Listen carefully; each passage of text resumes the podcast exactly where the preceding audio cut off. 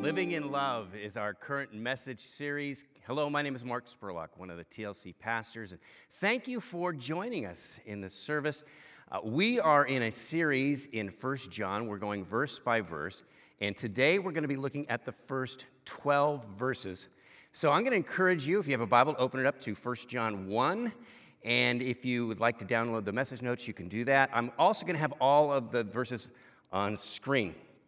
John's letter begins with the most important question we can ever ponder.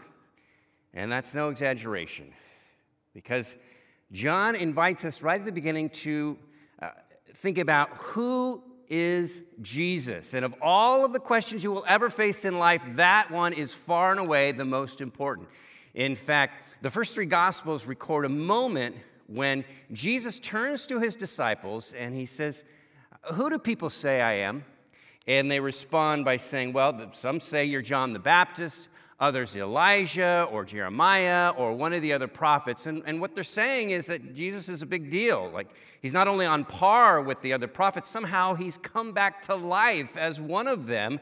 But then Jesus looks at them and says, Who do you say I am?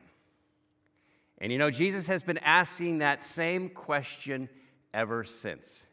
Dostoevsky, the famous Russian novelist, said this The most pressing question is whether a man, as a civilized being, can believe in the divinity of the Son of God, Jesus Christ, for therein rests the whole of our faith. Albert Einstein was, at the very least, fascinated by the question of Jesus. He said this I'm a Jew, but I am enthralled by the luminous figure of the Nazarene. No man can read the Gospels without feeling the actual presence of Jesus. One time, an excited fan called Elvis Presley the king. And Elvis said this He said, I'm, no, I'm not the king. Jesus Christ is the king. I'm just an entertainer. John Lennon, on the other hand, said, Jesus was all right, but his disciples were thick and ordinary. It's them twisting it that ruins it for me. But another famous British singer put it this way Bono of U2 said, Jesus isn't letting you off the hook. The scriptures don't let you off the hook so easily. When people say, you know, good teacher, prophet, really nice guy, this is not how Jesus thought of himself. And I would agree with that. Uh, more recently, Steph Curry said, There's more to me than just this jersey I wear, and that's Christ living inside me. And to that, Mr. T would have given a hearty amen because when it came to the gospel of Jesus Christ, he said this You got to testify, tell somebody about it. God is good. I pity the fool who don't get it. Well, that's my hope and prayer for all of us today that we would get it when it comes to the identity and person of Jesus Christ. And so, uh, because again, how we answer that question, it really penetrates every aspect of our lives. So today we're going to talk about when we really get Jesus. And I want to say at the top, uh, thank you to a pastor named Darryl Dash, the way he kind of informed the way I've organized some of my thoughts today. Well, there's three things that I want to point out in today's message, and the first is this is that when we really get Jesus, we get the reality of Jesus. Not the, you know, Jesus was just a good teacher, Jesus, or maybe the Jesus some college professor told you about, the, the Jesus that uh, allegedly the disciples invented some 50 years after the crucifixion because apparently they had nothing better to do than concoct a story that resulted in all of them except one being executed. John was the exception. He wasn't killed, he was merely tortured and banished to a prison island. And since the very beginning, people have had differing views. They answer that question differently when it comes to the reality of Jesus. In this letter, we're going to see in the weeks ahead, John mentions the presence of false teachers. We know from John's inferences, as well as uh, extra biblical writings, that uh, some of these teachers were saying that Jesus wasn't really human, he merely appeared to be. And they said this because they, they believed that, that human flesh was just evil, and so Jesus had to be more like a ghost. Uh, another uh, kind of stream of thought that was kind of percolating at the time and became known as Gnosticism uh, rejected the idea that Jesus uh, could have come in the flesh or that the true God, more specifically, could come in the flesh because they too believed that, that flesh and even all matter was evil. Uh, they were into knowledge that would somehow uh, elevate them into forms of spiritual enlightenment. But again, for them, it was all about secret knowledge. Uh, they had little use for the body. In some forms of it, in fact, uh, they said it really didn't matter what you did with your body. Again, it was all about the spirit. And, and so this is why John emphatically begins saying, no, the true God, that's exactly what he did. He came in human flesh, he came in the person of Jesus Christ. Let's see what he says starting at verse 1 that which was from the beginning, which we have heard, which we have seen with our eyes, which we have looked at and our hands have touched. This we proclaim concerning the word of life. The life appeared, and we have seen it and testified to it. You notice the emphasis on, on how the, we've, we've seen him, we've, we've touched him, we've heard him. It's all this kind of sensory type of physical evidence that, that we were there, we witnessed it. And we proclaim to you the eternal life with, which was with the Father and has appeared to us. We proclaim to you, here we go again, what we have seen and heard, so that you may have fellowship with us. And our fellowship is with the Father and with his Son, Jesus Christ. We write this to make our joy complete. Uh, John's saying, you know what? you want to know the reality about Jesus? Well, I knew Jesus. I, I, walked with him. I talked with him. I ate fish. I sailed with him.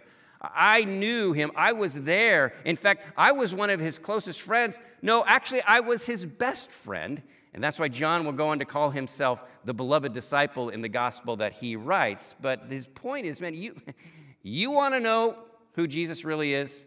Uh, look no further because, again, I was one of the people that was there. These are things that I saw, heard, and learned from him. And first of all, he is the word of life, John says. Uh, he is the source of every living being. And if you go back to Genesis, which this kind of calls us back to when he says, in the beginning, you know, we're reminded that God created the heavens and the earth and it was good. And that in that good creation, he created a, a beautiful garden called Eden where he set uh, the first couple, Adam and Eve, and God wanted to have fellowship with them. He wanted to walk with them in the cool of the day because from the very beginning, God was interested in a relationship with us. And sometimes when we think of fellowship, we think of, you know, like church potlucks or maybe even the relationships we have with other Christians. And, and that's true, but it goes much deeper than that. We have fellowship with God because God wants to do life with us. He wants us to participate with Him in what He's doing in the world. That's what we're called to. But that fellowship was broken when that first couple uh, rebelled against God and went their own way. And you know this from your own life. I know that from my own, that we've been doing the same thing ever since. And really, the rest of the Bible, from Genesis 3 uh, to Revelation, is about God rescuing and restoring His good creation and us as human beings from what sin has destroyed and broken. And that was accomplished in the life, death, and resurrection of Jesus Christ, God incarnate on the cross. And that's why John can say, not only do we have fellowship now with each other, but also, he says, our fellowship is with the Father and with his Son, Jesus Christ. And listen, something that powerful, that revolutionary, that doesn't happen simply because you know, Jesus had some good things to say. It doesn't even happen because you know, he could perform miracles. It happened because of the reality of who Jesus is. And that's why when, when Jesus asked the disciples, Who do you say I am? Peter answers in the the power of the Holy Spirit, the inspiration of the Holy Spirit, he says, You are the Messiah, the Son of the living God.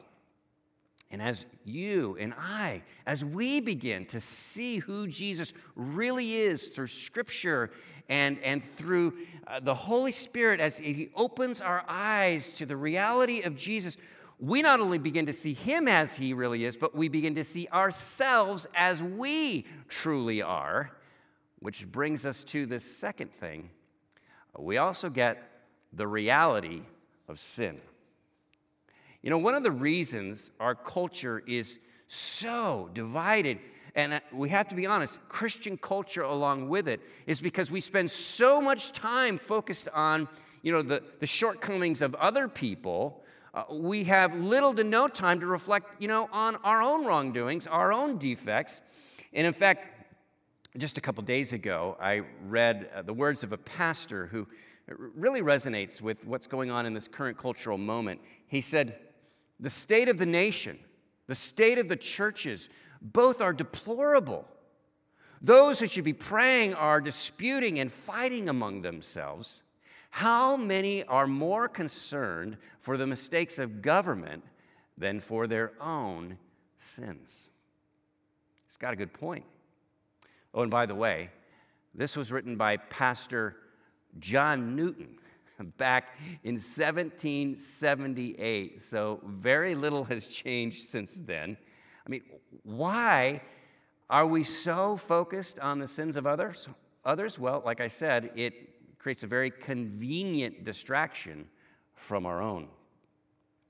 John's not going to let us slip off the hook so easily, and so he goes on to describe two ways that we deny the reality of sins in our lives and uh, the first is to live as if sin doesn't matter. Here's what I mean by that it means I adopt this attitude that I can do whatever I want so long as I, com- as I claim to believe in Jesus. You know, it's just kind of stuff I agree to in my head, but it really doesn't make a difference in the way I live my life. Did you know that according to the Pew Research Center, currently 70% of Americans identify themselves as Christian. Seven out of 10 people in our nation. Now, I would, I would like to think this was true. But I would also like to think that if it were true, uh, we would be uh, a much different society. We would be more loving, more gracious, more holy. In other words, we would be more like Jesus because that's what happens when we have a biblical faith in Him. It produces change and we become uh, to resemble Him more and more.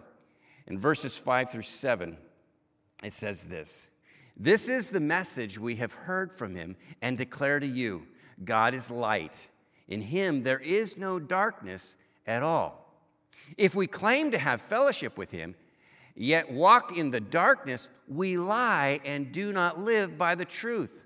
But if we walk in the light, as he is in the light, we have fellowship with one another, and the blood of Jesus Christ, his Son, purifies us from all sin. Now, to be clear, are we saved by grace? Yes, 100%. But listen, the gift of salvation is not simply about what God saves us from, it is ever and always also about what He saves us for, and that's for new life, for, for transformation, to redeem those things that he, re, that he rescued us out of. Like I said, God wants to do life with us full, abundant life. But if I see grace as merely a license to just sin however I want, then John's saying that you're not living in the truth. Now, of course, none of us is perfect, and not even close, and John gets this. That's why he keeps on bringing up the issue of forgiveness in Christ. But through, the, through God's grace, over time, it becomes our, our desire, our heartfelt prayer to please Jesus, to, to, to increasingly hunger and thirst for righteousness, you know, even as, you know, we, we sigh under the burden of our own weaknesses. Well, the second way to deny the reality of sin is this it's to tell yourself you don't have a sin problem. You know, hey, I'm good. You know, growing up, one of the first things that we are taught as kids is how to say sorry, right? And I don't know about you, but this is not something that I took to, you know, right out of the gate. I was reluctant, and I know that I'm not alone. In fact, uh, here's some actual apologies uh, from kids uh, who, shall we say, are still learning the art. This first one says this Dear Brody, Miss P made me write you this note. All I want to say sorry for is not being sorry. I tried to feel sorry for you, but I didn't. or I don't. You know, sorry, just not feeling it. Uh, these next uh, couple ones, the kids don't even uh, sign their names at the end, which is good because it probably can't come back to haunt them. But this first one, I love this. It says, I'm sorry, Ben. I didn't mean to hurt you. I really hope you accept my apology. When I threw the scissors, I was aiming for Chris. Well, there we go. It makes it whole, that's a different thing all, uh, altogether. Uh, this next one really does come from the heart. I'm sorry from, for kicking you, even though I didn't, but I am writing this apology to get out of a time out. And finally, the kind of the cold hardest, uh, the, the, the coldest one of all goes like this Sorry because of nothing. I use the word sorry, but I'm not. Now, it's kind of amusing when it comes from little kids. Uh, it gets annoying if we don't learn to say sorry by the time we enter into our teens, and it is downright tragic if we reach adulthood and rather than owning our own shortcomings, rather we become masters at rationalizing and denying our sins. And so John says in verse 8 if we claim to be without sin, we deceive ourselves, and the truth is not in us. And when John refers to sin in the singular here, he's likely referring to our uh, kind of natural state, that we are inherently uh, sinful. Like going back to those kids, or think of your own childhood. No one ever has to teach us how to kick, hit, throw scissors at others. You know, we just figure that out all on our own.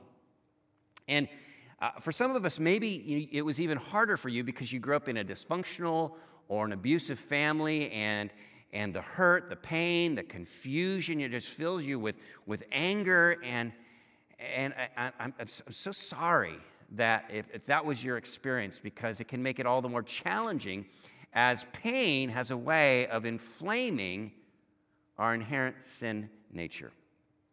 But even so, you can grow up uh, in the best of circumstances. You can have awesome parents like I did, and yet sin can be alive and well in your heart, and I am living proof of that.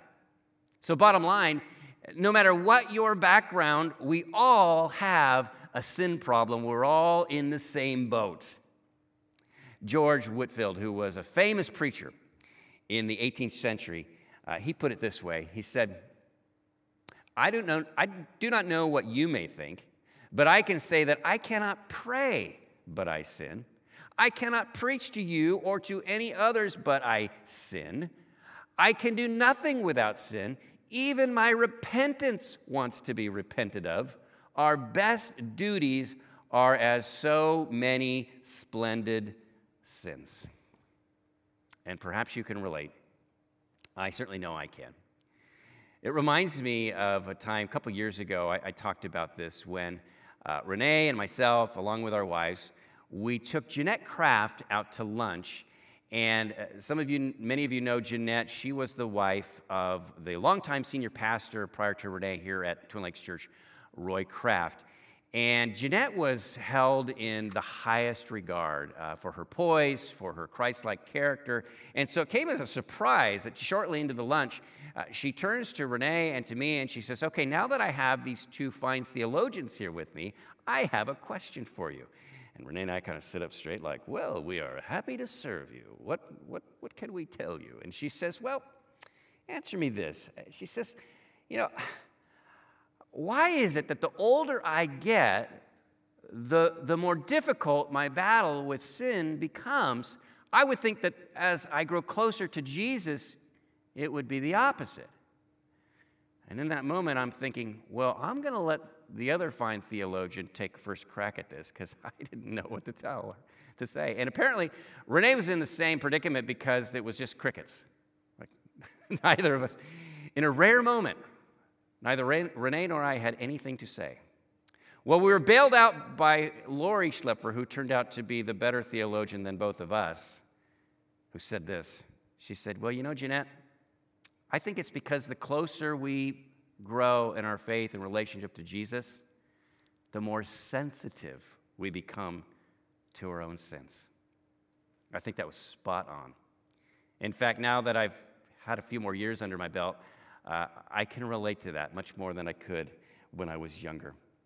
But you know, the good news of the gospel is right here in this next verse. It's this wonderful promise at verse 9 when he says, If we confess our sins, he is faithful and just and will forgive us our sins and purify us from all unrighteousness. It's that simple.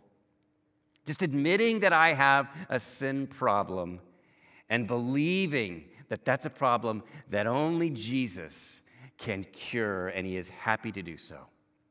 On the other hand, verse 10, if we, if we claim we have not sinned, if we deny the reality of sin, we make him out to be a liar, and his word has no place in our lives.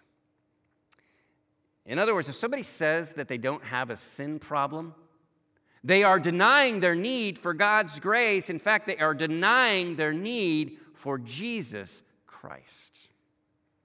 Now, I'm guessing that the majority of us are happy to admit our need for a Savior. That's why we're tuning into this service. But where I think this really touches home for a lot of us is not so much the issue of God's saving grace, but what is called His sanctifying grace. That's, that's after we've taken that first step of faith. And, and Jesus moves into our lives and he wants to start making changes. He wants to sanctify us, make us like him, make us holy. And we kind of say, well, well, wait a minute. I, there are some things I don't want to change, Jesus. In fact, there are sins that I would just as soon hold on to. There are things like bitterness, uh, unforgiveness, uh, things like a destructive habit or addiction, uh, an immoral activity or relationship. Uh, they can be how we treat other people, the, the, the, daggers we shoot with our words. And at first, when, when those things, uh, God makes them aware to us, you know, pricks our conscience, uh, conscience it, it bothers us. But if, if you or I, if, if we tolerate those sins and hold on to them long enough, our hearts will become hardened. We will literally seal off those dark pockets of our soul to Jesus, which is a not a good place to be. Because it will always lead to pain and regret. That's what sin does. It always reaps a bitter harvest in our lives. But today I want to invite you, I want to invite you to welcome, invite Jesus into those dark pockets in your heart, and your soul, and say, Lord, I am so tired of living that lie. I want to again say, Lord, thy will be done, not mine. Would you take away the thing that has been enslaving me? I plead with you, don't miss this opportunity. If the Lord is speaking to you right now, hey, let's not play church here. I know you're at home, I'm on screen, but the Holy Spirit is with both of us right now. And if He is speaking to you about a specific issue in your life, will you listen to Him? And some of you might be thinking, you know, Mark, I'm in too deep. I can't change. You know what? That's exactly what your enemy wants you to believe that God's grace is sufficient for some people, but, for, but not for you.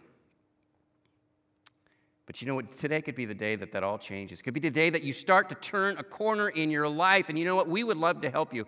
If there's an issue of sin in your, in your marriage, or uh, you're addicted to porn, or you're addicted to some kind of substance or alcohol, uh, Jim Jocelyn, one of our pastors here, oversees ministries that deal with all of those things and more. He would love to help you. I can tell you that every week lives are being changed in those ministries, and yours could be one of them. Will you let Jesus in? I invite you, if that, that is relevant to your life right now, to, to reach out to Jim. You can email him at jim, J-I-M, at tlc.org, or reach out to any one of the pastors here. Our emails are just our first name at tlc.org. We would love to get you the help and the support that you need to turn that corner and to find the freedom that Jesus wants you to have, the, the freedom that he secured for you on the cross when he took that sin upon himself. And let me assure you, that when we get the re- when we get the reality of Jesus in our lives, and yes, we get the reality of sin, uh, that there's there's this the wonderful thing awaiting us. We get this third thing. We get the reality of forgiveness. Even if you don't fully understand it, you still get it. He generously gives His forgiveness, His grace to us, and we can live in the joy of knowing that God's grace is greater than all of our sins. As John says in the first two verses of chapter 2, he says, My children, I write this to you so that you will not sin. But if anybody does sin, and he knows we're going to sin, he's being polite here. We have one who speaks to the Father in our defense Jesus Christ, the righteous one. He is the atoning sacrifice for our sins. That means He took your sin upon Himself, and not only for ours, but also for the sins of the whole world. And you know what? That is still as true today as it was the day that John wrote this. And when you or I live in this reality, the reality of God's forgiveness, it will change your life. And I'll close by giving you a powerful example of this. Before Jack Murphy was a criminal, he was a championship surfer in Florida.